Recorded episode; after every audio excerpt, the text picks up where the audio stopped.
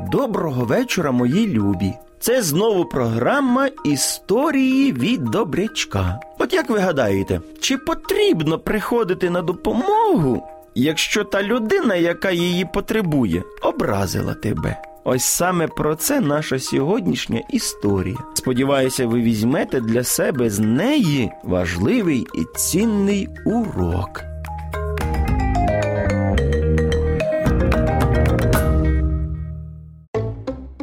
Ось ця історія буде про Маринку, Марка і Степанчика. Було вже пізно, але хлопчикам не хотілося спати, і вони гралися. І тут Степанкові прийшла ідея.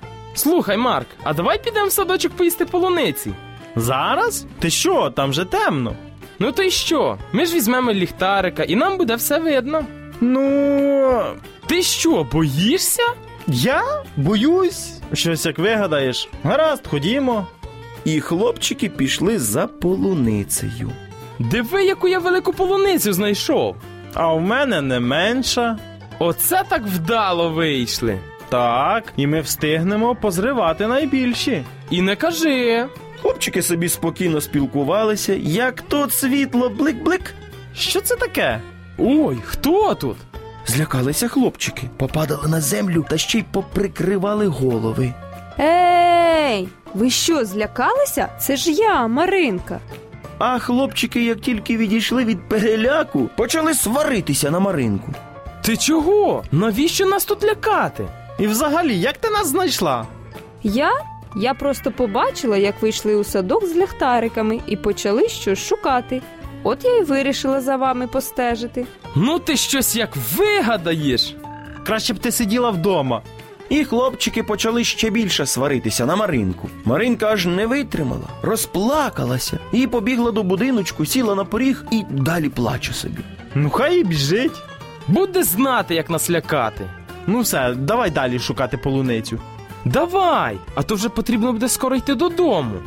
І хлопчики, як ні в чому не бувало, далі почали шукати полуничку, аж раптом один за одним ліхтарики згасли.